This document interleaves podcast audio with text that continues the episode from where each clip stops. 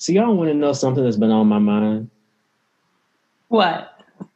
Humor me and let me give you a brief soliloquy real quick, okay? Pandemic, from then to now, I've been noticing changes, changes like the weather, the weather in the seasons, the weather has been changing drastically, temperature drops, high to low. Places changed all around me. The other day, I was in the Target and I realized they were no longer spraying down the machines after each and every use. Changes. Because at the beginning of the pandemic, they were spraying down the machines left and right, right and left. And now they are not. And so I got to thinking one night what other changes have been happening in places like Target and restaurants and all these other places where people frequent. Okay. And I have seen bright innovations and also some hits or misses as part of the changes, like the weather, like the seasons, like the trees, like the breezes. But one thing I have not seen any changes to is intimate spaces. And when I say intimate spaces, I do not mean just sexual spaces. I mean spaces where people are close for different reasons. Those are places that are brighter, bright, okay, for innovations and for pickings. And so over the weeks, I have been watching Pussy Valley and have been thinking, don't make me laugh, and have been thinking that the sex industry is something that is overlooked but is in need for some innovation. And if things is going to change, this is one that is in necessary of some changes. You did wrong for letting them, for making them people sit through that. Slam poetry form, okay? Perform like a star. I had to perform it. These niggas grind hard, but these bitches grind harder. Climbing up the pole just to get out the bottom. The crowd below, stay ready for the show. The pimps, the dough, don't let it take your soul. Everything's redesigned, is getting redesigned anyway. And there's like, okay, what is it going to be like after COVID, after COVID? And I'm sometimes like, fuck the germs. Some things just need to change anyway. And this has like been a long time coming. Mm-hmm. And you know, everyone to talk about as SP like to say the sexy type of stuff, you know, the high level things, you know, the innovative things, but no one really wants to talk about the sex industry and what's going on in there and how, you know, some places that may be on the fringes of society will need to change and have been well, will need to change one because of COVID, but has been needing to change because they haven't changed since like the late 80s. For sure. And our attitudes have changed towards feminism, you know, towards hustling. Like, it's definitely a lot more um, open for people to be having OnlyFans and be doing some type of sex work. But times has changed. We need to update the model. Please, Treasure Brown, kick us off with a history lesson about the changes from then till now and scene.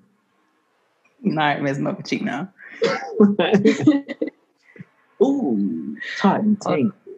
Bold and noisy like a crime. Don't you dare waste my time because I can stop on the dime.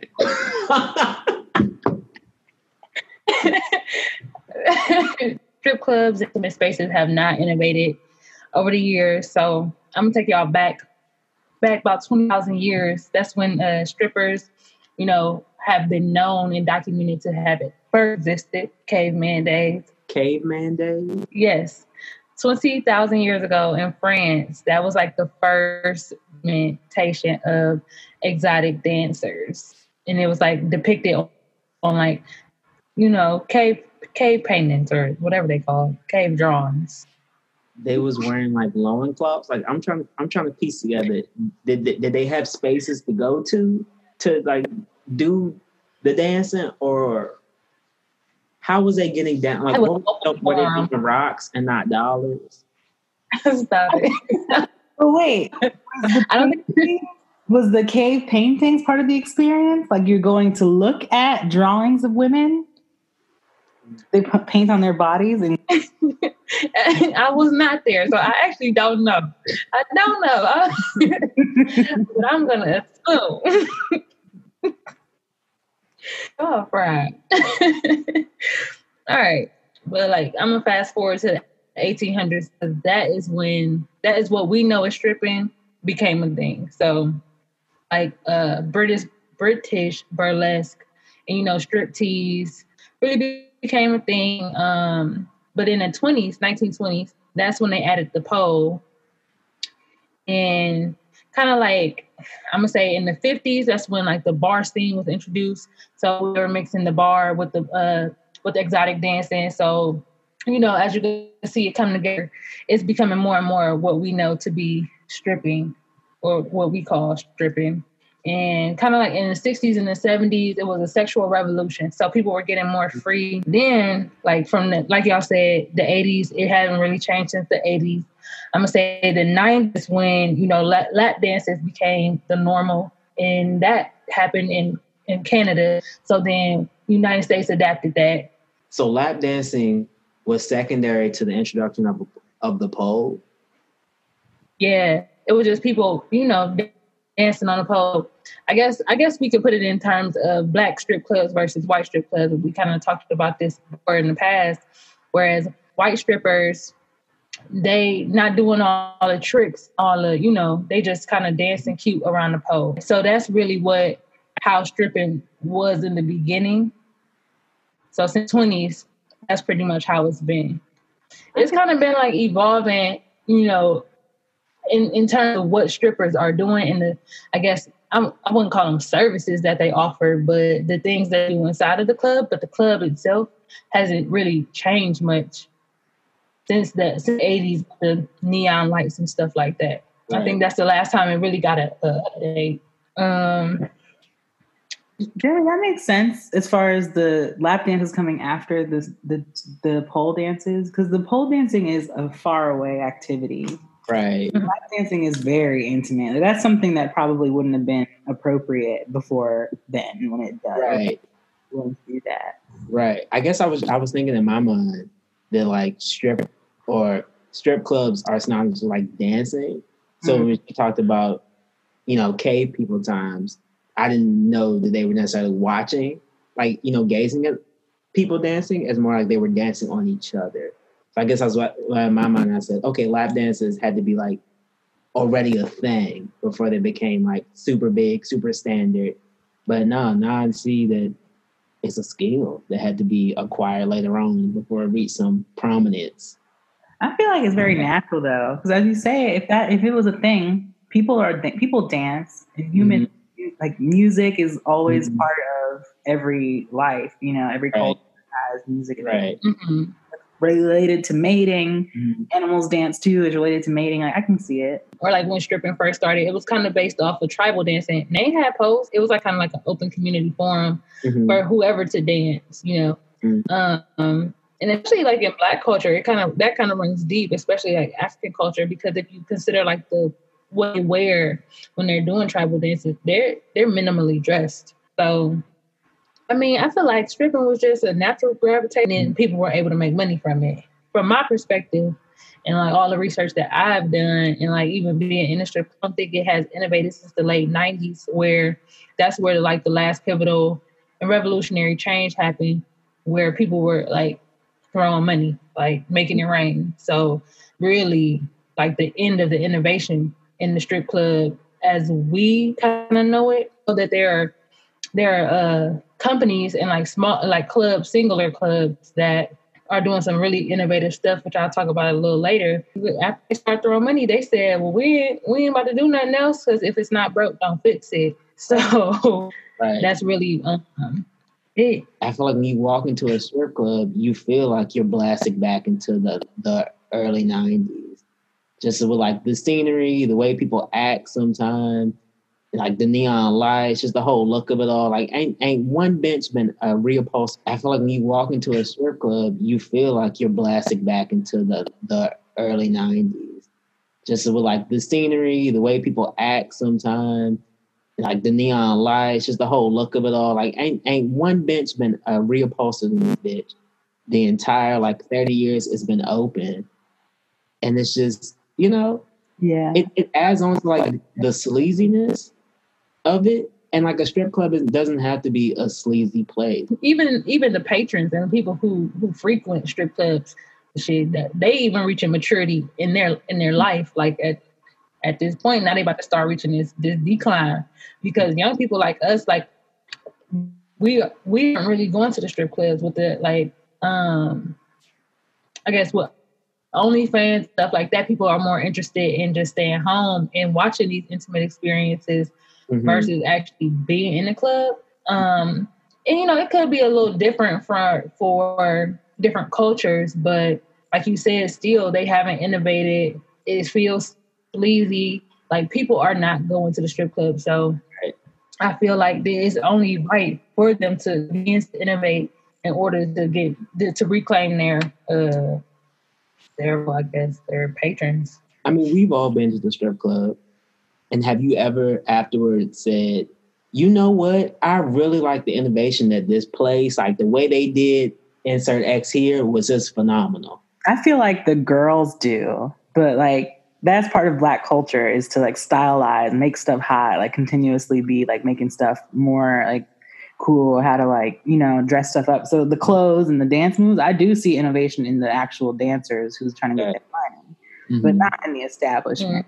Right. No, they definitely need to like go ahead and gut a lot of these places and re- rehab them because, man, just, it, the fact that you brought up um, P Valley and when they had the lights on on that one episode, I was just like, they in there dancing like that. But even looking on the side, I'm like, they going in there dancing? Right. With it the looks rats. crazy.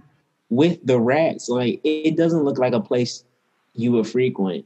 When you were saying people don't go to strip clubs, I would say like we're a very sexual culture and you could probably get that at home. Like, I don't know what mm-hmm, girl isn't mm-hmm. working, like what girl isn't like, you know, like Instagram modeling, like in their head mm-hmm. type of stuff. So it's really not necessary to get that in that location. But at the same time, all these other things are kind of coming to a converging point where the customer base is like Mhm. plateau. People aren't trying to go in there because you can go to nicer places than that. I don't want the floor to be sticky. Yeah. Like, ew. Like, mean, I'm not gonna stay home. I mean, they all look old. Mm. and they all you know they all look old it's kind of hard to find information about them like how should i how should i dress how should i do this type of stuff and so it's like i i don't i don't want to get rejected at the door i don't want to show up it's too much stress sometimes even like think about going out to the strip club because i don't know what to expect a lot of times like yeah i can expect a rundown place but when it comes to rules and you know dressing and even like times and stuff like that it's all over the place How much money should I bring? hmm Yeah, that that's that's a whole different situation. Like outside of them being super dilapidated and still, Appetite. like word of the day the culture within the strip club, um, is, it needs it needs change too. Like, or I guess the barriers to entry like, Mhm. should probably change too. Uh, y'all, some places are like they ramping up their salaciousness. hand sanitizer lap dances, just old up in hand sanitizer. So some places are putting uh, uh, codes on the booty. They accepting Bitcoin payments and you know trying to really increase the amount of tech that they're using inside a strip club. So like SB said, like there are different places that you can go and get the same experience. So what would make people still want to come to strip mm-hmm. club?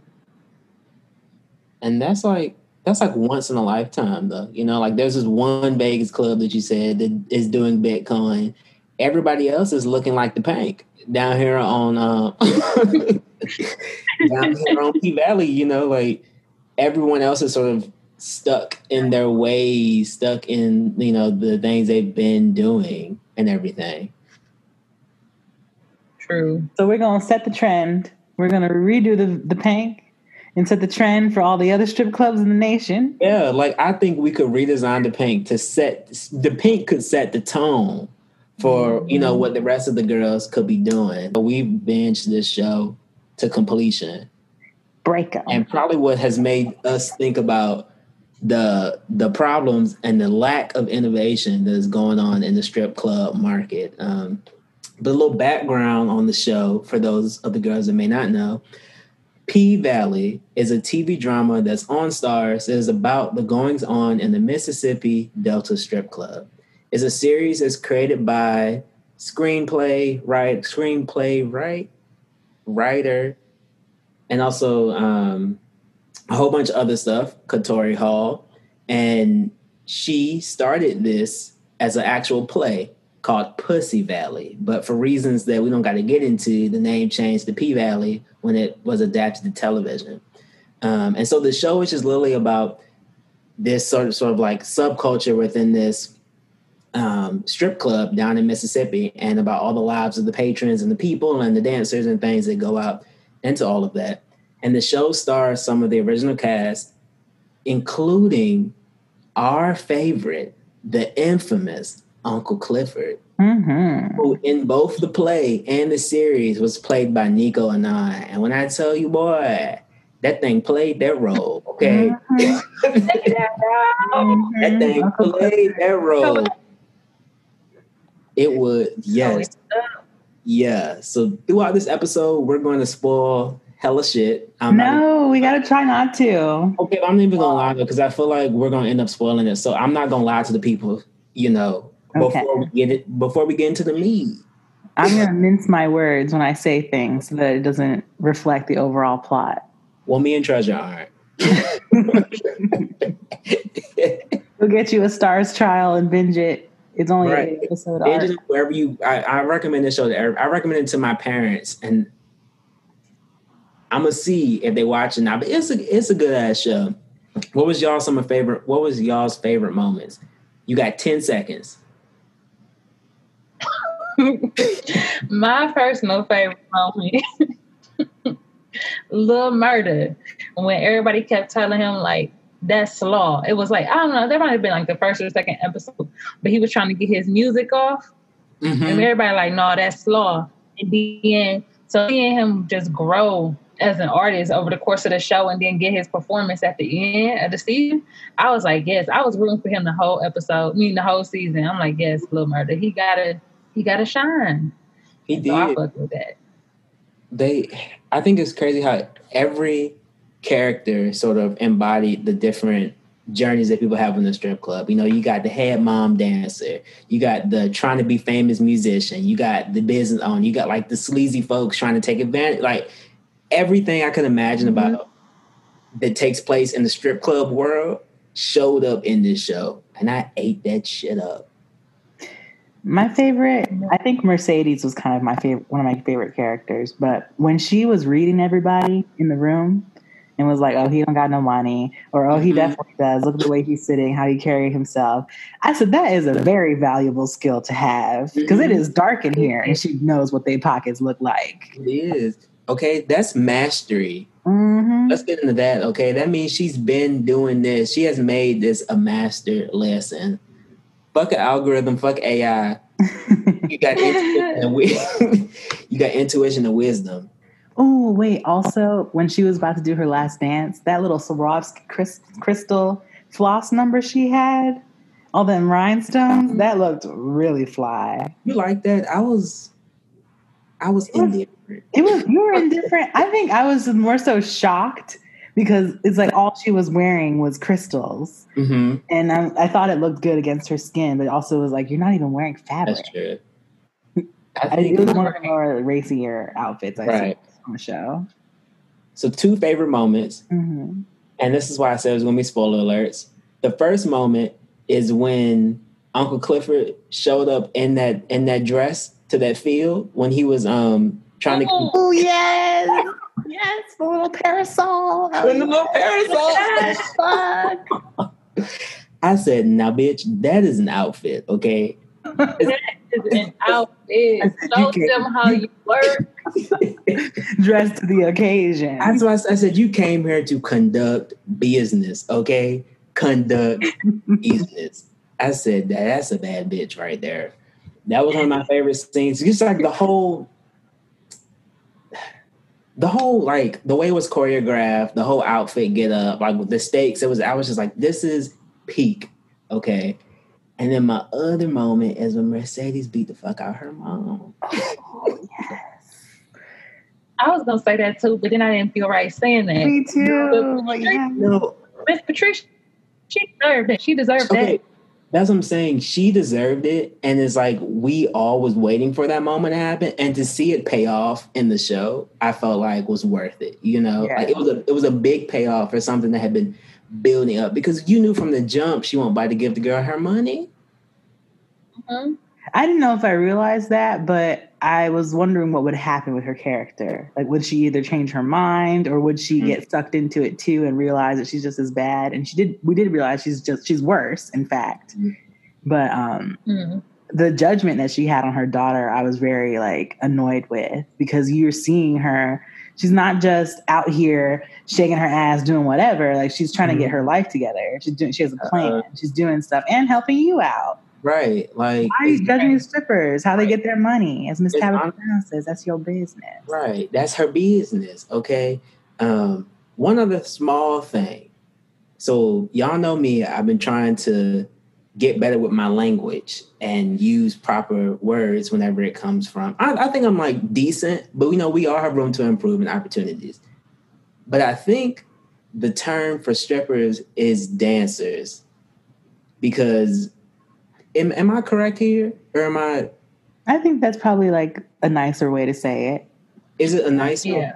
Okay, none, none of us Yeah. are none of us are dancers, so I, I guess our opinion really ain't shit. But Yeah, know. I would say that. Okay, You know what? Wait, I have another sub moment of that I liked. I like mm-hmm. that no one like addresses Uncle Clifford's gender off top Yes. or like identification. That was kind of just like a a given.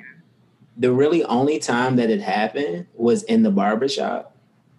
And I, when I watched that moment, I was like, that would be the place where Uncle Clifford is not accepted for who they are. And it's like, you know, and they didn't like overtly do it, but you saw like the attitude shift and they were like, oh, well, why are you here? Like, this is and the third. No other place in the show was like that at all, which is, I don't know, which is very, you know, may not may or may not be, you know, the case in real life, but to be the barbershop was spot on because the barbershop is one of the most hyper masculine places on this earth. Yeah.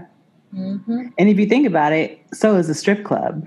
Mm-hmm. you know, and for Uncle Clifford to be the person of power in that place, and then also have personal power Mm-hmm. in their own expression of gender is was Mhm. cool. Like even to honestly, it's uncle is a male like title, so you would think like it's just like, but hey, I'm here with weaves, I'm here with nails, like.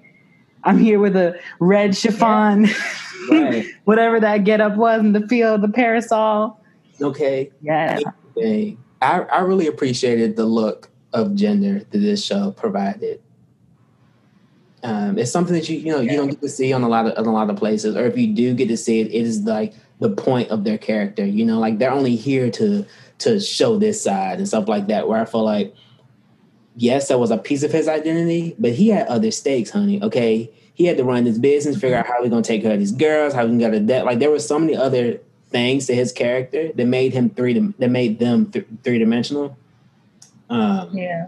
that I find that you don't see in a lot of other shows to just use those type of things as, in my opinion, cheap gimmicks. But interesting um, that I think when we talk about renovations, I do think the gender will come up as well, gender and roles, because there is like it's a power dynamic between the Mhm. strippers and the customer or the dancers and the customers Mhm. because of the money and because the bot your body is your service, you know, and that's like plays Mhm. into this dynamic of someone Mhm. dominant, someone subordinate, and those roles are kind of being manipulated throughout the evening to get those tips and to kind of, you know, like handle your business. right, so that's why I think it's an opportune time to talk about and brainstorm how we would redesign the Pynk based off of all its patrons for a very innovative future.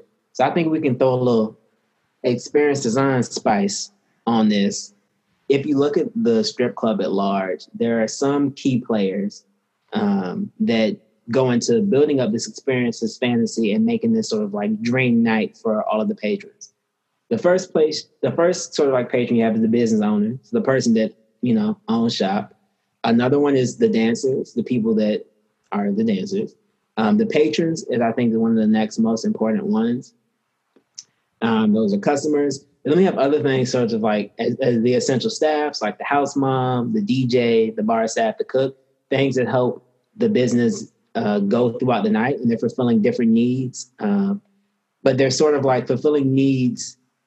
They're they're secondary because they're fulfilling needs of those key players. So like the house mom is helping out the dancers, the DJ is for patrons, you know, bar staff, cooks, patrons, things like that. They're fulfilling like these more like service model areas of it. And another area we have here is security. So in the case of the Pynk, that will be Diamond and Big L, which Diamond was doing good. Big L was doing. Um, I'm in fine as fuck. That is not the topic of conversation. I'm sorry. You, you things you to I'm gonna go look up a picture of him on the back. uh, you can take him to what was the special the champagne room. Okay, mm. go ahead book your, right. Go ahead book no, your reservation. No way. And the last piece of this all is the talent. So outside people that might come into the strip club to either put on the show, um, have a good time, and things like that. So that in this case would be Lil Murda. So I think specifically with this, we all tasked ourselves with looking at some of the more key players. So the business owner, so from Uncle Clifford's side, the dancers, which would be Mercedes, M-I, quick letter, quick letter I, quick letter, quick letter I, humpback, back, I, Gidget, you know, all them folks. And then the patrons would be all the other people that really didn't get no shine. Who cares? They're patrons anyway. So who wants to start us off with their innovations for these patrons and their pain points as they were experiencing at the Pynk?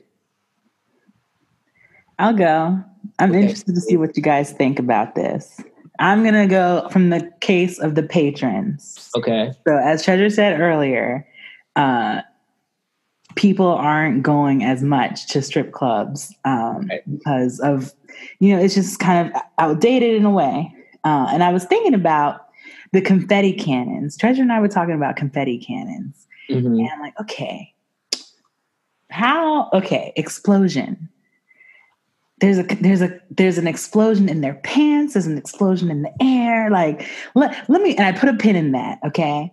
And then i remembered what we was talking about with the appeal of men bonding together over sexual activities in a socially acceptable way and interacting with women in a way without the pressure of society. And I'm thinking about the strippers who, or the dancers, I'm sorry, who are using their body, but they're dealing with like the tipping issues, the groping issues, mm-hmm. all the gossip and the judgment. I'm thinking about the business owners and them managing multiple variables throughout the night to make a profit and there's even patrons who really don't have money to spend, but they still want to be included and everyone wants to feel like the man. Like that is really part of the fantasy. But this, the dancers are really not having the same like equal levels of safety and security throughout the night. So how do we control for this? Like at the same time, how do we create a moment for the customers for them to feel like mm-hmm. they're the man?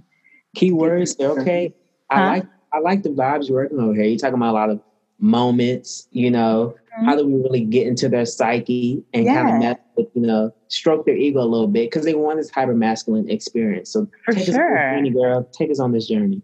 Well, that you're absolutely right because it is about the fantasy. Like really, that's the most important part is this fantasy. We want them to have like be able to release all that pent up frustration they have, like Maybe they're there, they want to touch a girl, they get to fantasize, but the, really the fantasy has its limits. And that's what I'm seeing in the strip club. Like you really can't it can't be like an anarchy fantasy room because these are people's bodies, you know, like, and you better be able to pay me if you do want all this extra, you know, so we have to figure out a way to control. So I propose a user experience that's more similar to an escape room. So, okay. So I don't, I was, I was wondering how y'all would think about this, but what? No, I'm just I'm just waiting. I'm we'll see. waiting. Okay. So Treasure was talking about the lack of novelty of titty bars, you know, um, and how do we update that experience? But what if it's not really a strip club? And what if it's more like a strip fantasy escape room experience, you know? So here's how I'm thinking. People could book their tickets online like you would for an escape room and show up and go through the strippers lounge, like the the pole dancing, all of that, or just go to the bar where there's a feed to all those things. Mhm. And this way, women don't have to spend their time on people who aren't really trying to tip and spend money. But if you are and you book the experience, then you're able to kind of get oriented like you would in an escape room, go in to the the like whatever the area where they're doing this at, and then experience what you experience. I have some ideas about that. Um, and when you're done, when you're out of money to spend, you get escorted out with the rest of the broke ass bitches in the bar. You know, and you can still like see them, like they might come through, you might be able to buy them a drink, you might be able to set something up like in that way, and you could still tip them if you really, really wanted to, but you're not necessarily taking their efforts and also like touching them, you know, like where they're Right. every single potential customer is a risk in a way to Mhm. the women. And your regulars, they know where to find you. They can buy a ticket. They can request you like for a personal like lap dance experience once once Mhm. they're in the box, basically. And when you're out of money, you blast that confetti cannon, and through marketing, we make that be the goal. We want you to spend your last on this stripper, and we mm. want it to be like confetti cannon explosion. I'm out, like I risked it all, like giving her the rest of my due, rest of my money, and then the ladies come grab you by the hand and sashay escort you out to the Okay. bar, Okay. and we hype each other up for doing that. So you're trying to turn this into a very extravagant social experience. Is this this is like reminding me of you know like novelty pop up bars and stuff Mhm. like that that sort of have this like novelty feature to them. You know, all of the all these places are profiting by saying that oh we're insert thing here, but we do it in this new innovative way. We're bowling, but we do it different. Yes, yes, basically. I think that they need to do something like that because at least you will know what you're getting into and the fact that Mhm. it's new, it's different. You know, and you and every customer basically can get a VIP type experience just through the way of going through the emotions and oh maybe we put maybe we do put wristbands on people or like can pay through the wristband and you keep score and you can share and like have data you know or kind of like a timer that runs out like how you would with an escape room where it's like there is a goal and we're all Mhm. fixated on doing it and we're doing it together but it's not necessarily just a free for all like an open like petting zoo Right. like pen yeah Mm. SP, I think that's interesting because you kind of took into consideration a lot of different aspects. Not only did you take into to consideration the patrons, but you considered the dancers and you considered the business side. So some of the things that you were saying, like I had considered on the business side, like think that now that um, you know, we're redesigning the Pynk, like market is gonna be one of the biggest things that we have to focus on. So Mm-hmm. I really, it's so crazy that you, like as soon as you said marketing, I looked at my paper. I'm like, I talked, I, I was going to talk about marketing, but Mhm. I agree, and I really do like the idea of having it more so of a structured thing. I do have a question though. Um, does that take away from you know this is you, you know this is me. you know I always gotta play devil's advocate. But does that take away from anything like the culture that has already been built and surrounded um surrounding, you know, dancers in the, the strip club? See, and I guess it would have to be how you put it together. Because I imagine it like, you know, have you ever gotten a 4D experience? Like one of those rides where you go into the Mhm. room and they kind of shuffle your. I imagined it more like you are going into a club that looks like a club. It's just that we know for certain everyone in here is spending money and has a certain amount of money to spend. and the girls are going to be dancing and doing their same things. You might hang out, but is gamified in a way to where you have to keep spending money. And if you don't have enough, then you leave, you're out, you know, and making it so that, um, like, like the dollars in your wallet is like your time in there.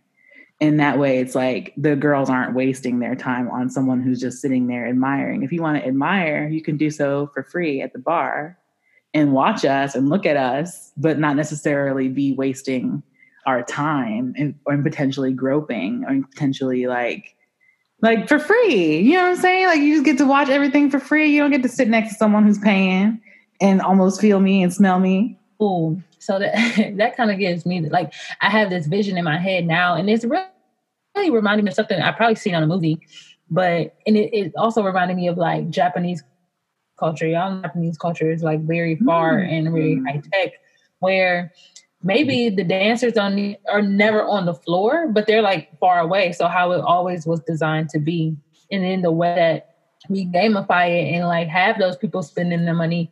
It's like, mm-hmm. okay, if you want to up and you want this personalized experience, then you can you get it. But it. It really, uh, but it really does protect the dancers in a way. Um, and that's also helping like the bottom line on the business side. And I really like that you, cause you really kind of went down into the business side, like make sure that the, the club is still making money, but mm-hmm. our dan- the dancers are still protected in a way. So yeah. Talk to me a little bit about these rooms. So essentially how it would work is you, you book them out or you book beforehand, like your spot. So mm-hmm. I, I take it it would be either okay, me and my friends are gonna go. We're gonna like book this spot, book this sure. spot to hang out and chill, and there's gonna be like entertainment, you know. Um, but is there is there a certain like threshold of money that someone has to spend, or like mm. how do hmm. these like individual rooms work? And I, I guess the next part is that how do we imagine like the throughput moving through them so that it's a constant like people coming in, people going out, people coming in, people going out, so we can get as much people because I would imagine there's not even as much room to accommodate how many people could fit into like one strip club concourse. For sure, for sure. Um, but okay, so as I've seen escape rooms go and how I imagine this going, you could get say like, hey, it's to be twenty of us in this room, you know, or you can say I'm only one person or two people, but this room only fits twenty people, right? You can elect to go to reserve your ticket and pay in advance for going to this room where you can watch the dancers, and it might be a big room Mm-hmm. But once you're done, you leave. But if you would like to go back in, you mm-hmm. also can as long as you pay.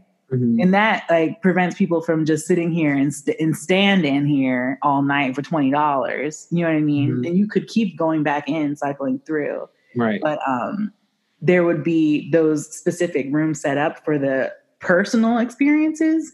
Mm-hmm. But the rest of the place would be a regular bar, regular restaurant, lounge where okay. the girls may come through like if they're on their way in and out like you might be able to see girls but it's not like uh like more like a hooters you know and not necessarily yeah. like i'm getting like lap dances mm-hmm. and whatnot and i think that would help for people who are hesitant about going to a strip club or mm-hmm. people who like don't feel comfortable being there morally or whatever you don't have to go and see all women taking their clothes off and doing mm-hmm. all this i mean it also could be like levels to it, you know, just adding up to it. There might be rooms where, or there could be a way to introduce that, like the artistry of stripping, like scaffold it a bit. So while there could be sort of like how the champagne room exists now within the Pynk, where like that's like whatever you do in there ain't our business, you know. Mm-hmm. But it's sort of like scaffolded like that. So like it's an introduction to stripping. You know, you might just want to sit at the bar, have food with some friends, and you might just strip in the background with someone in the pole. Cool.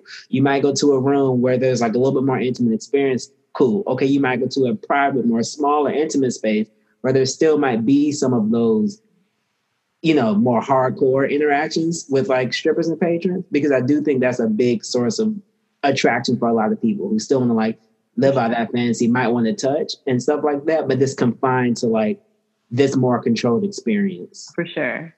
And I think that would help as well for new girls because you maybe wouldn't want to put them on like the high level rooms where or you know if their comfort level or even you know if someone's just really not feeling it that day like maybe they can just stay with like you know, like the dancing, the burlesque, like in the low, the low Mhm. tier rooms. Um, but that also could, I, I just see it as well. I've worked as a server before, and I know that is a balancing act of projecting how many people are going to be here, what special, what inventory do we have that we need to get rid of? So, what specials are there? Right. you know how many people are on the floor like how many people is each how many tables does each person get. And that is something that like something could be off in that matrix and your whole night is screwed you know or you didn't make any money or they won't cut people. So no one's really making any money but they have enough people on board in case something happens. And i think if there was more of like a booking system and controlled access we would be a- they would be able to or we as the owners of the Pynk would be able to Panic. To know, you know, like how many girls do we need today? Or like, do we need to mm-hmm. call up Yolanda to come through? Do we need an extra? Like, oh, we're all sold out, you know, like some, like we can see like what our need is going to be. I I like that. You know, I think it's it's a way to offer the strip club experience in a different way, in a way that is attractive. You know, it might not be able to have everything of a strip club, but you know what? Go to a different place because we have a different experience here down at the new and improved Pynk. Yeah. Mhm. Okay. Um, Yeah. One time I read that it was a study. People were jogging, and this guy, they had him jog past the same woman twice. But when he jogged past her on top of a rickety bridge, he viewed her as more attractive because of the element of danger involved when he encountered her. Mhm. Like mentally, like like the novelty or excitement of a situation can increase your um it, like your positivity in this in a situation. So I do think that having something like kind of different to move through can make it even feel more exciting, even if you go to strip clubs all the time. yeah exciting different and i think there's like a, a large there's a large still a, a social element to this like get your friends together book out the room like it's not as sort of like how y'all know that place down down here in richmond that made shuffleboard fun? Where because they Yeah, just uh, yeah like they just changed the bar a little bit and changed the element but like it still surrounds shuffleboard. I think some of these elements and things that you're like touching on where we can take something that seems old and outdated and update it just a tad and make it into like a social experience for people to come and enjoy that doesn't that doesn't have the same um schema or perception as the old activity you know True. Cool. I'm glad you guys like that. You know, we, I, I do. I really do like that idea, and that that really um got my like mind flowing. Especially like, so I had some stuff that I was going to say. Now that you said that, like I have a completely different vision about how like as far as business owners or like I guess Uncle Clifford could like approach his business with with the Pynk. But I think that um I, I want to hear what Jeremy has to say about the dancers first. Before I talk about business. oh, I'm sorry. I just feel like because like the business bring everything y'all say together at the end. Like I don't know. Mhm. okay But Jeremy, your strippers don't have to be working in an escape room strip fantasy club. No you know what I'm, I'm- it. You know, for a, a lot of this, when I so when I was going down and thinking about you know the different pain points um, of the experience, I read a lot of articles and articles on Vice about days in the life of a, of a stripper. Um, I watched Christina Viajes. I say her name wrong every single time, so I hope I said it right. But I watched. I watched a ton of her videos just talking about, you know, her life as a dancer, what comes into it, and some of the pain points. I was watching documentaries. Uh, but something that really stuck with me that I wanted to focus on is having a focus on both agency and safety. So when I say Mhm. agency, I mean having more control over like what the fuck is going on. Like, and you're not, you know, a lot of these folks work at night or around other times, and they're at the whims of like somebody else or at a strip club or like you know the patrons and things. And I want to give them a little bit more control over that, you know, a little bit more power um, in their choices, and then adding on to their movement, like empowering this like newfound sex and this newfound like appeal they have. And the other eye was on like safety. So not only like physical safety, but like psychological safety as well. So just like making the strip club not seem as if like you're doing this grunge work because that's not it. You know, you're everything is transactional. And so if people are paying for it, it doesn't matter what the fuck you're doing sometimes. Like, but this society sort of perception on, on a lot of things that make it like dirty and whatnot. So for the first one, which I think goes really al- along with your um, escape room idea is I have the first problem was having more control over your night. And so the solution to that is implementing some sort of like scheduling system so that before you even go to the club, um, you're able to see you know see what this night's going to be like see what their projected budget is like see where this is like a hot night or a slow night um, reserve your own shift so you can say okay well you know what i'm going to work here tonight and let me just opt in like quick easy fast you don't have to worry about whether they're booked doing all this calling or i show up and i can't you know there's too many girls or stuff like that you can sort of navigate how you're going to spend your night um, as well as using this platform to like communicate with you know your cast of characters in that sense. So having like upcoming events, policies, resources, like all that stuff up there that somebody would need to know. Okay, I'm gonna show. I'm a. I'm be performing at this place tonight. What is some of my fast facts I need to know? Um, I think having a system like this is useful, and they're already implemented in a lot of places. Like um, a lot of companies already have their own intranet that has a whole bunch of you know resources dedicated to that company as well as tools like UltiPro, which just shows you like a lot of things about your company and what. So I think giving them giving the club a communication space and then allowing the essentially like freelancers, because that's what the dancers are, to opt into that. And then they can then plan their night more accordingly because they have more information, which then gives them more agency, more control over how they want to spend their time. You're right, as well as they team up with each other too. Like sometimes it will be multiple dancers on a party or something like that, and it makes it mm-hmm. easier for them to split up and plan and organize that. Mm-hmm. Mm-hmm. I like that idea. I think I um, the last time we kind of corralled around this um, whole topic, I, we we talked about that, and I, I was already on board um, with having them being able to control their own uh, shifts and you know have that. Man- management for them. Mm-hmm. I think that's a dope idea. I think I think it will make their lives so much easier. I think like just imagine like I know none of us are dancers, but imagine just being able to log on and be like, "Ooh, this place is not gonna be popping tonight. Let me go see where else I can go into before having to." You know, I feel like they build up a, a you build up a sixth sense over time about these type of things, but any help can work, especially when you're you know juggling a lot of stuff. You might be dealing with like other stuff outside of this job that you have that you need to deal with. And it's just one step that everyone can take to sort of mitigate what's going on here. Treasure sign that check. You got the seal of approval. Mm-hmm. Sign that check, Uncle Cliff. Man. The the other problem, and I tackle this on two different levels, is and I wrote this down is dingy, dirty, and detrimental. And that's what that's sort of what the environment of these strip clubs are like. One, they're dingy, out, dingy, outdated, dirty, in just a sense of just like patrons coming in, but also just like some are just generally dirty, and then detrimental to just like there's a lot of stigma that's around doing this job anyway. And I don't think that the strip club should add on to that. I think it should help alleviate some of that in certain ways because like people are coming here praising that. Why are we, you know, feeding back in this vicious cycle that, you know, you're less than your other, you're here because you can't, you know, uh, get to your next step. I don't think we need to go with that.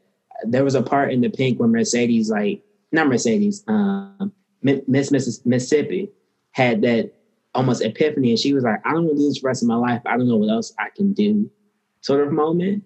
And I feel like some of that responsibility can lie on this on the strip club. So like on the Pynk. Uh, so some personal. Like, do you mean like to help them establish like their brand or establish like other like side hustles they could do along with their recognition? Like, what do you mean by that? So on multiple levels. So hold on, let, let me get into oh, it. Okay. The, the, the, first part is the amenity. So if you ever, I, I took a lot, I look a lot at the back areas. Um, I think something they could benefit from is first Wi-Fi. So just having access to Wi-Fi for people who are in the backstage who might need to, you know, upload to Instagram, do some homework, whatever the fuck case you need, you need Wi-Fi for. It's like standard at the Starbucks now. So and McDonald's. So why not the strip club? That could also work for the patrons as well. Like, you know, phones be down without Wi-Fi. Why not have me a place to like, you know, connect to something to? Um, personal quiet areas. So in addition to the you know more communal space, having a personal space to get homework done, to pump if you need to, or hell, if you need to pray, you got a little personal spot to go ahead and do all of that. Um, coded lockers. I think it's silly that you know, the gym has a thing you can just input your pass, input a new passcode, and then you know it erases the end of the night. But I was like, why do they keep on having to bring these locks? then they don't work, and some people forget their locks. So let's just get rid of that whole thing and just have pre-programmed stuff. You can program your own code, go in there, um, do whatever. Um, panic buttons. So y'all remember?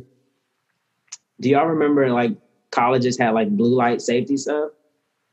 I mm-hmm. think the mm-hmm. strip club should should be intact with stuff like that as well. So if there is um, an issue or if I need to get in contact with somebody, I can push these buttons and like stuff can be handled. I was thinking about that one scene where Uncle Clifford, um, there was stuff going on and they couldn't reach Uncle, they couldn't reach Uncle Clifford because he was because they was going out somewhere else. Big L was you know moving drugs across the thing. It's just like I need help and no one knows because there is no like system in place to do that or to help inform right. us about what's going on. I think that could be cool uh, as well since it's dark in there. Um, like if there was like like like the blue light thing, like where it's lighting involved, and mm-hmm. it can like hey like illuminate the situation in the immediate vicinity, everyone, and that way the bouncers can see like okay, what is the situation, and I can see who's going who's involved. Mm-hmm. Yeah, you know, I think that's just it seems like common sense. You have a lot of bodies moving around. There needs to be some sort of like emergency communication that isn't shouting and yelling because that's like enough of that is already happening. And the other part, so SP, the other part that you mentioned, I think the first part of this tackles more of just like the dingy, dirty stuff. And the second part is more of like the det- it's detriment. It can be detrimental to your life because of like the stigma around it. And so I was thinking about the house mom and how, you know, she's supposed to be there as his fixture, as this person has done this before. But how else could we like utilize that space to really help bring some like enlightenment? So y'all remember back in college where like people would come to like post up on campus and like give you information, like show you how to do something? What if we did that exact same thing just at the strip club? So invite like um, some things I have written down, like invite like people to do finances and budgeting, like people who focus on content creation, people who focus on like bartending, like teach that class back there, mental health and wellness, stuff like that. And just have them back there on certain days, like when it's dead or whatever, to help, you know, educate the girls in a way and give back to them so they don't have to do that on their own time. Like a lot of times in strip club, there's like dead hours where you're just like sitting back there waiting for something to happen. And that could be a good opportunity to just invite some folks in the community that need to like, you know, that um, are, are looking to help out in certain ways. I like the Pynk as a community space too, because it seems like the Pynk is already so in the mix of everyone. Yeah. And if the daytime, I mean, just the girls might be practicing stuff, they might be working out in there, doing other stuff. There could be things that they're doing, receiving benefit from, or mm-hmm. even giving to others. You know, mm-hmm. they do little pole classes, you know, get a little bit extra money. Like, yeah. Oh, I like that idea, SP, is like utilizing the space for like when it's daytime, like utilizing that space for something else. I do, mm-hmm. uh, that is something that I have down on this end.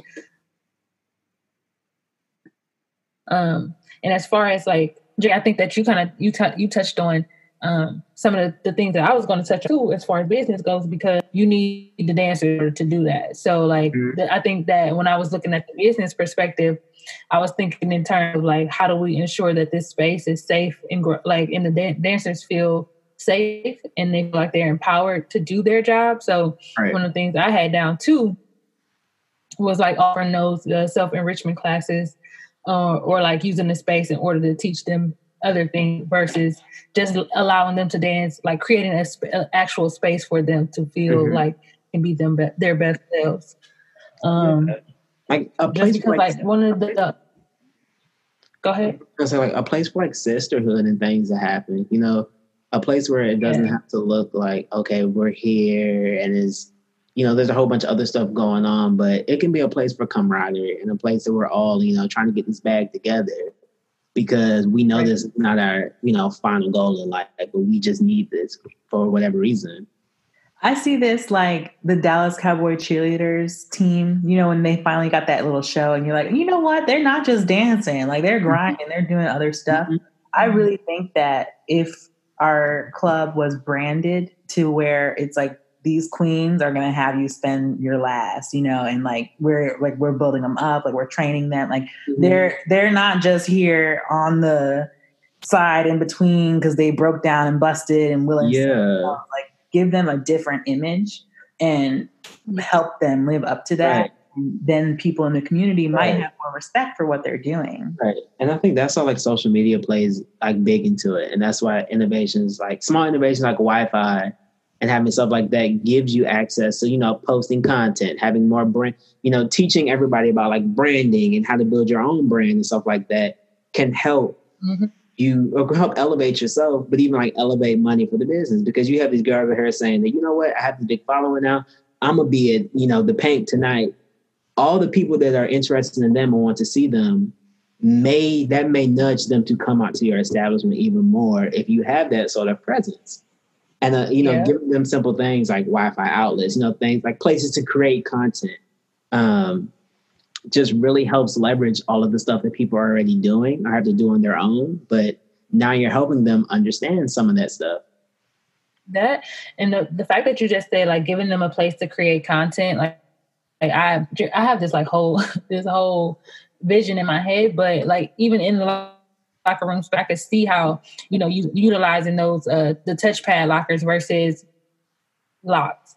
Mm-hmm. You know, mm-hmm. giving them like a content creation space that could even include like you know, some some big lights. Like don't, they don't even have to be expensive lights, but like a light setup so they can take pictures. Mm-hmm. Right. Um, I think I think this that is the part of like the marketing where I was talking about like ensuring that the club is making and utilizing you know every avenue that you can in order to ensure that like as we all know went under they owe fifty thousand dollars in back taxes, mm-hmm. and so like how to ensure that that doesn't happen again is just you know elevating your presence and elevating your dancers presence uh too um so mm-hmm. definitely like content creation space mm-hmm. um inside inside of inside of the club and just you right. know pouring into girls they gonna pour into you too like they working hard i think that i think that's a word you know you give people a space that they love sort of like the Pynk gave these girls a lot, and so they gave back to it, even when they knew it was about to shut the fuck down. And so it's like if we can, you know, that content creation space is something that's be dope. Like imagine if you're like, you know what, I'm gonna record a blog tonight from the strip club, this, that, and the third. I'm gonna show because there's this whole movement around like showing the authentic lives of you know dancers or people who kind of live like the fringe of society, and people are interested in that. So like create that space where okay, maybe I'll give them a content creation room where there's like good um, ring lights and you know stands and stuff like that, so you can show off the outfits, show off tricks or whatever, and have them create the content there for you so that you're like you said, like they're pouring, you're pouring into them, they're pouring back into you, and this cycle is not so transactional, but it's way more like symbiotic. You yeah. know, I, I I hear what you guys are saying because I I don't think I've seen a whole lot of places where they put that into the culture of where they're mm-hmm. on. Like you might see someone taking photos and then they get put on social media later, but there's a potential for the the girls to be filming like how Mississippi was filming, like through the club and doing right. stuff and having customers be in and like hype up the situation. Everyone loves right. social media, you know, even the right. customers. Right. So we have Funhouse, we have Give More Power Back to the Girls, House of Pynk. You know, make a place for camaraderie and sisterhood at the House of Pynk. Yes. But what do we have for Uncle Clifford, Tressie? What do we have? Well, like, well, Jeremy, like, like how I was just saying, like, um, basically on a business standpoint, from, from a business standpoint, the, the best way, like, literally, this is what I have written down, is um making sure that it is a safe place for the girls and then ensuring that the club is still making money through through tactics like marketing and stuff like that. But if mm-hmm. you want to talk about innovation in in in the post-COVID world, in a, in a place that needs to innovate, um, a lot of times you go, go to the club and you like I think we talked about this a little bit, but um what am I trying to say? Oh, so the and then this goes back onto the patrons too. So SP had already brought this up is a form of payment and not using cash. Um, so that was another thing like money, uh, touch touchless payment options because we want to keep everybody safe and we want to keep everybody apart. But mm-hmm. mainly when I'm thinking about it from a business standpoint, the thing, well, I have three things, but they kind of flow into each other is making sure it's a place where dance feels safe, empowered, and that they're growing um, and ensure that they're making money by using the marketing. Um, and that's just business. Like that's not like, it's no way that you can make business beyond that. Mm-hmm. Um, for a strip club. Like I think one of his major pain was that he didn't have no money. He wasn't making money. He wasn't ensuring that money was being brought into the club, and the money that was coming in was going right back out.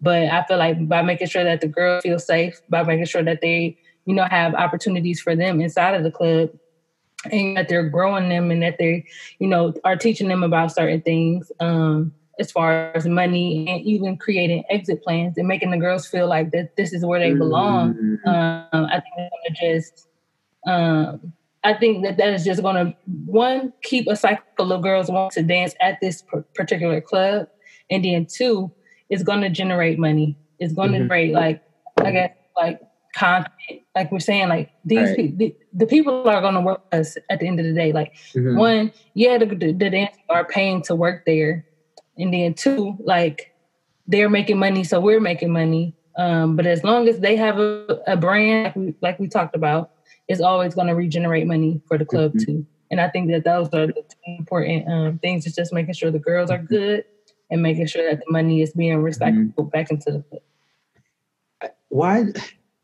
It sort of sometimes behooves me that I know that's a word, ain't it? Hold on. I don't you're using it correctly, but I'm gonna finish let you finish the sentence. Isn't that how you use it? I don't know what you're about to say. Okay, well now now No, try it again. Let's see. no, no, no, no, no. You said it behooves me that what? it's it's it, it's weird to think to me that some of these that some of these innovations have not been like taking place by like business owners that own strip clubs now. You know, like I when we all think about strip clubs, we all think about like the main couple of ones, like King of Diamonds. You know, those those bigger ones. But like those smaller shops are just known locally. And a lot of these mm-hmm. like innovations, even like small stuff, so like building your brand, you know, having a website and things like that, haven't been met. Why do y'all think there's like why why not? Why haven't like why? I think sex always sells and people get comfortable in that, but it would behoove them to keep upping the ante. Is that how you use it? Yes, it would behoove yeah. someone else. It doesn't it behoove like pushes me. them forward.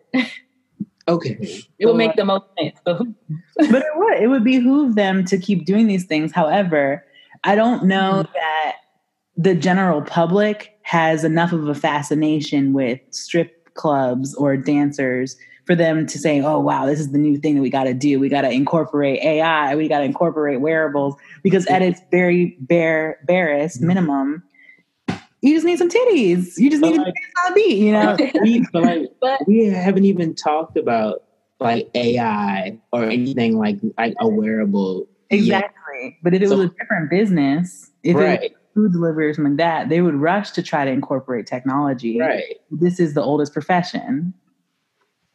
Right. I think that I I, I personally think that um, they haven't innovated because most strip clubs are owned by people that don't even consider, you know, things. If it, like I said earlier, if it's broke, don't fix it, and that's really the mm-hmm. mentality. The mm-hmm. mentality that strip club share. They're they're older their uh customer base is older. Is dying out. Um, I know, like, yeah, pretty much. I don't like the way you just said about them people, but that's true. Like, they're not popping out the way they used to. And mm-hmm. young folks like us, we don't go out to the club as much as, you know, older generations. So we do have a pop out budget and we will do stuff. We do. We don't exceed that budget. But not for that. Then, yeah. You know, another major trend too, and I can speak for millennials is that we're looking for experiences. These strip clubs are not providing an experience that we can't get anywhere else. Yeah. So how do we provide them? Do y'all think? Right. Do y'all think you could stream a strip club and like have it in your house? That that was literally one of another uh, idea I had written down, but I'm like, no, ain't nobody gonna do that. Like sell? so you know how OnlyFans. Hmm? What if a strip club had an OnlyFans page or a Patreon, and Mhm. they just streamed that? Yep. People could get in their own home. But You then, to. They got to. In the business of the future, they got to. I feel like there's gonna have to be like multiple different like avenues to attract Mm-hmm. people into it. Mhm. So Something else I think about, even like one step above streaming, is y'all know how TikTok, like people make houses for TikTok. Yeah. Ooh. So like you could literally like make so like it, for TikTok, a lot of creators will get together and form a house where they can Oh. create content together. Yeah. So if you take that same sort of mindset, I'm wondering would it work in like the strip club set setting? So where you, like the Pynk becomes the house of Pynk, and they have these strippers that sort of like come in, dancers to come in and create content on their behalf. And also be a strip club too, in the way that people can come into it, but sell it's like sell the content. Con- consider if they were a club. content.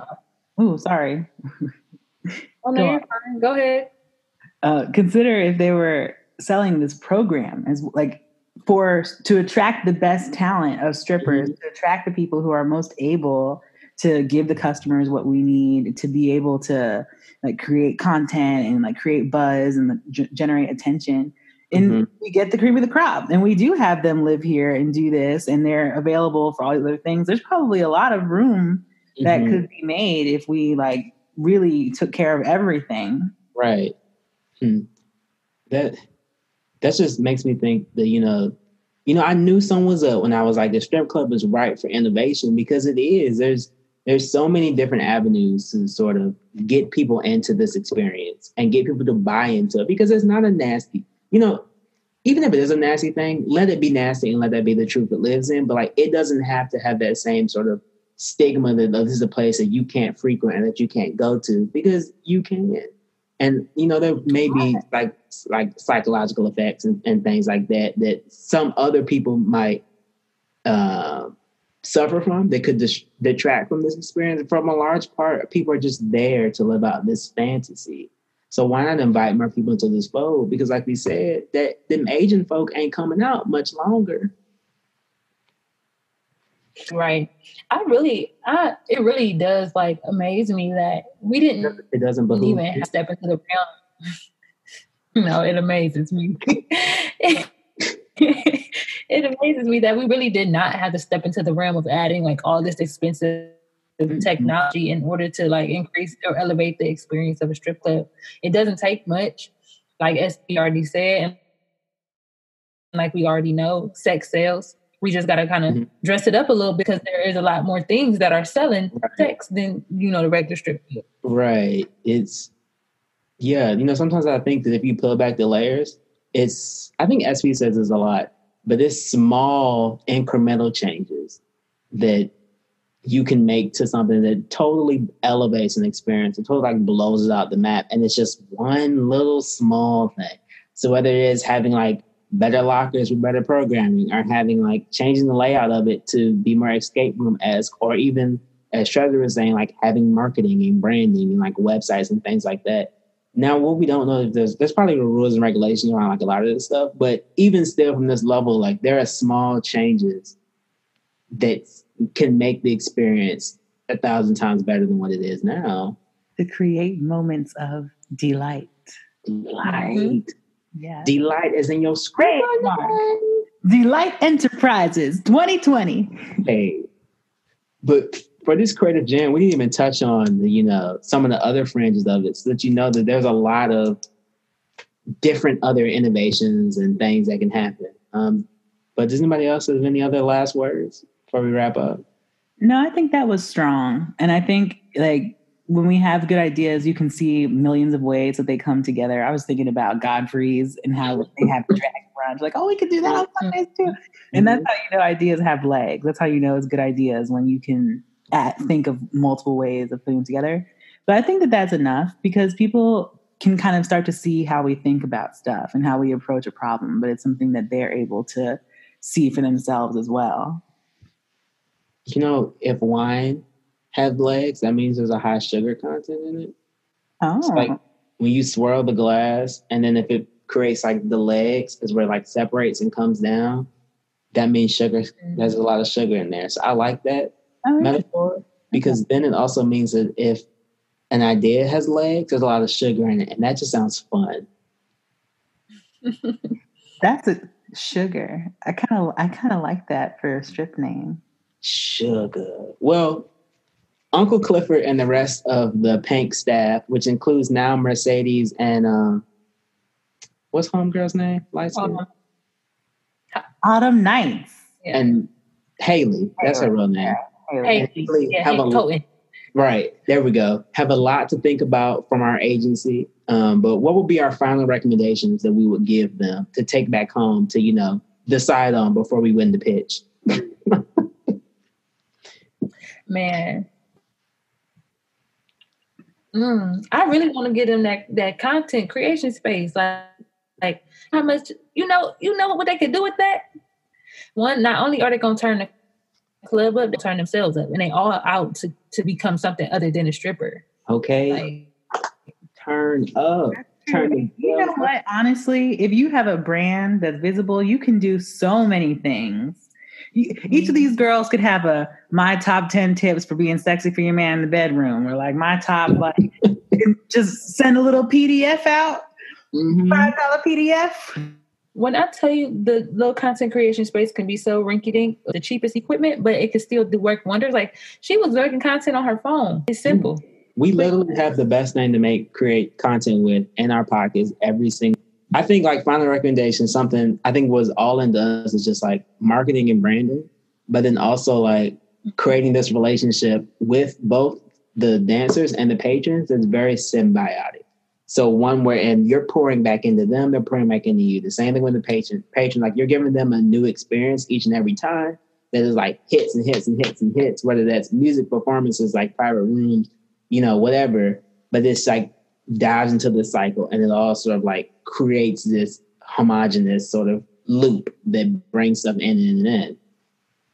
And it's very small changes. You know, we're under budget here. You know, nothing, nothing out of the water, um, nothing anything like that. But I think my question for you all is: Do you think that the strip club is going to change? Now we've said that it should, but do you think it is actually going to, or that it's going to, you know, continue to be this old, outdated place that we sort of like endearing in a way because it has not changed? Like, is there anything to say about that? Yeah, off top of my head, I feel like people are generally more freaky and kinky and open to sexual stuff. People will go to drag shows, burlesque shows. So I don't think that a strip club could fade away and go extinct, but something will take its place that's similar in nature. Like, I mean, like there are like like clubs like that are mm-hmm. specialized in nature, mm-hmm. you know, and I think that like I don't think that that's going to go away. But I mm-hmm. do think someone will listen to this episode and be like, "Oh shit!" and we're gonna see this somewhere in a year or two. Imagine? But I do think it makes a lot of sense to do something like this to just switch Right. it up a little bit. I think the same thing, SP. I think somebody is going to come through and steal our idea. And that's okay because we got hundreds more. Hey, I mean, we we can go in the third on the strip joint. Yeah. Yeah. Could you imagine? Could you imagine they put that on the alumni page? Three alum. Three. Ooh. But Open up. I see it now. Open up strip joint. Yes. No, we Honest- wouldn't even call you know, so my whole thing of making an escape room was so that you could be like, no, I'm not at the strip club. When your wife call you, tell you where you're at. You Because in you're the escape room. at a fantasy escape experience. Mhm. I mean, you could like change up the name of something, and it means like change the perspective of how people think about it. You know, Yeah. if you call a if you call a bar a lounge, it elevates it immediately because your perception, your schema is like so different between those two. Like you were saying, when the homegirl was running on the, the rickety bridge, he perceived her as dangerous. Like there's perception in words, and as we always say, language has power, and that's why. And so does a brand. I think of mm-hmm. like Orange Theory. Like it's a gym, sure. Yeah. There is a brand, there's an experience around how you work out in there that makes mm-hmm. it something bigger than a gym. There is a bar on Ohio State's campus called the Library. So like when people call, they be like, "Where are you at?" Oh, I'm just at the library. Like, when does it get into lie territory? Like, when when do you say, "Oh, I'm at the library," and you trying to mean that you're at the actual library, but you at this bar and you trying to get over on somebody? That ain't nobody's business. That's why we have these quiet areas so you can go take a phone call right quick. Something I learned today is the best business to mind is your own. Okay. Mm. and that's it. But and that's that. I think my other thing for y'all, as we were going through this sort of um, journey and understanding, you know, strip culture as well as dances or anything as well like that. Um, how did you empathize with that crowd? Like, how did you sort of build up? And because we talked about the pain points of it, um, so how do we sort of resonate? I know one thing was we all watched um, P Valley, and I think that's something that we do often is like watch a show, watch a documentary, or something like that to sort of get the juices flowing. But how else did you um, build up that empathy muscle? So I um I watched P Valley, and then I watched a documentary called Naked Hustle, and that's really how I got my empathy because like Naked Hustle was real, like those was real girls, real sharing their real perspective. So it was kind of like talking to people. Um, without me asking questions. Somebody else asked the question, but it gave me right. a lot of insight. Hmm. I think sometimes, like the reason I ask is, is sometimes folks think it's difficult, and even sometimes I think it's difficult to sort of empathize with this um, crowd where there is so much stigma around it, and there is a sort of um, taboo nature to it all that it doesn't seem like a spot that you know people want to tackle. People want to necessarily like empathize with and they more they kind of like infantilize it in a way you know?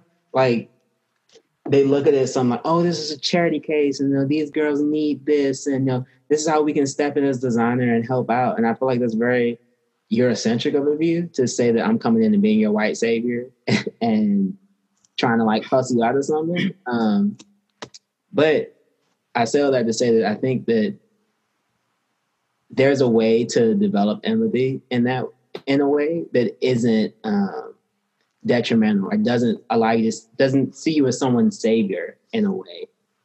Jeremy, I think we did that at the top as far as acknowledging them as business people, you know, like mm-hmm. independent, like contractors or freelancers, or whatever have mm-hmm. you. And I think that kind of helps us respect the hustle because it is a lot of hard work. And just like with athletes like you're giving up your body which means that even when you're not here you are still like contributing to mm-hmm. your service through what you eat you working out whatever and i think that that's something people don't realize about dancers or any sex workers to be honest there's mm-hmm. a lot of in between yeah. behind the scenes work that goes to maintaining regulars to maintaining your body to having like creativity like giving people a little something new getting right. outfits and stuff and hopefully the Pynk social media team can help show vignettes of that lifestyle. Man, I wish we could have like mock ups. They can respect the hustle and make the Pynk a thousand times better.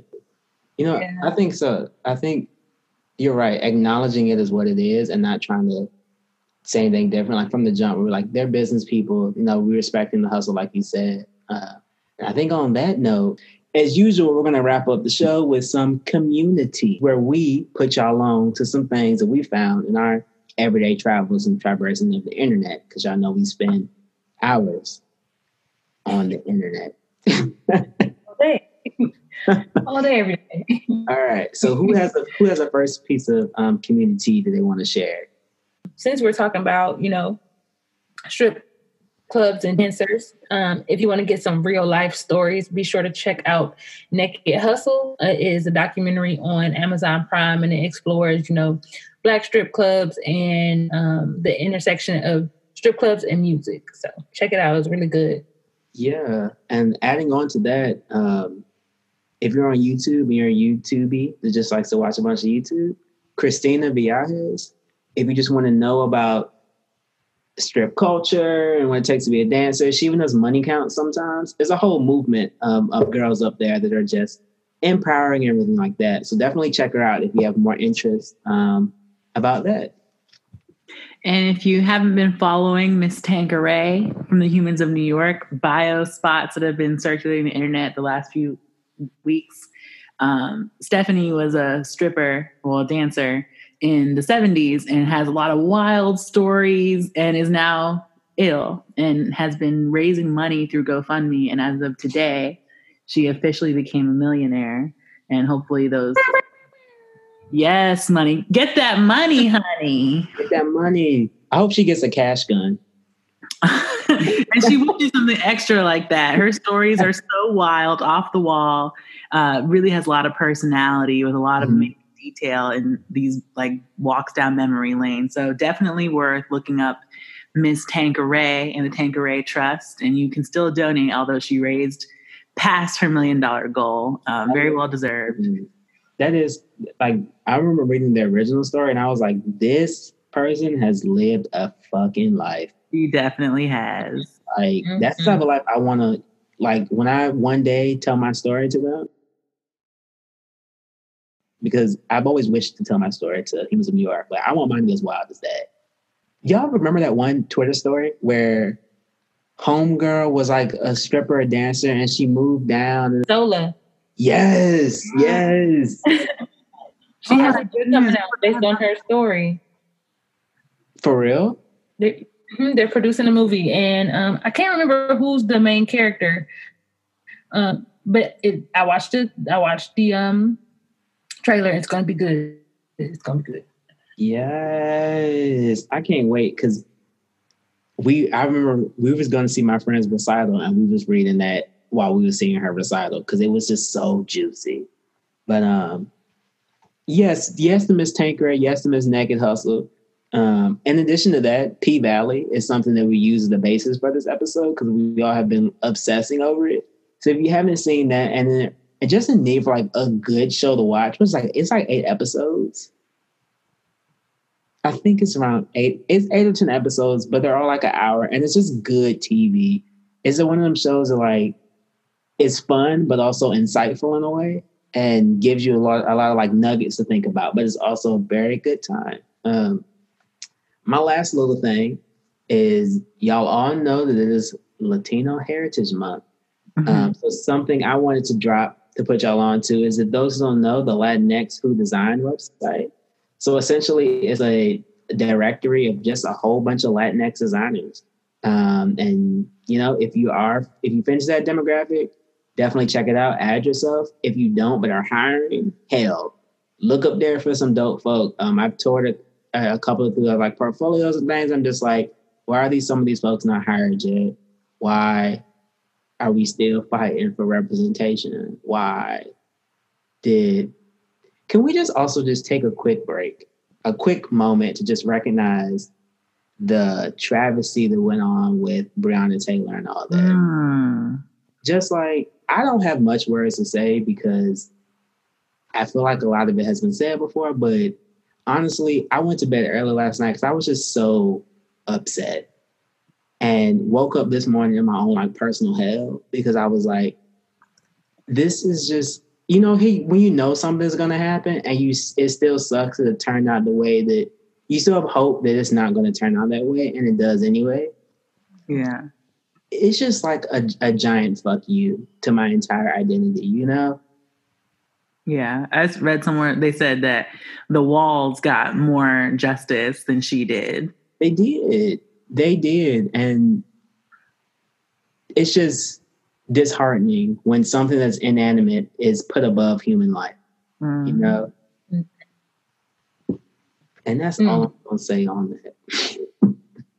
it is really heavy. And it really it just really hurts my heart. It just breaks my heart to see time and time again our our um, justice system fail black people and um, in specific like people who who are like her and she she was at home you know you should never have to die in your own home mm-hmm. but yeah it breaks my heart unless it's peacefully unless Can us you imagine an interaction with the police right. in which you're asleep It's not. You literally did not do anything. No, because I try not to even dream about the police. Yeah.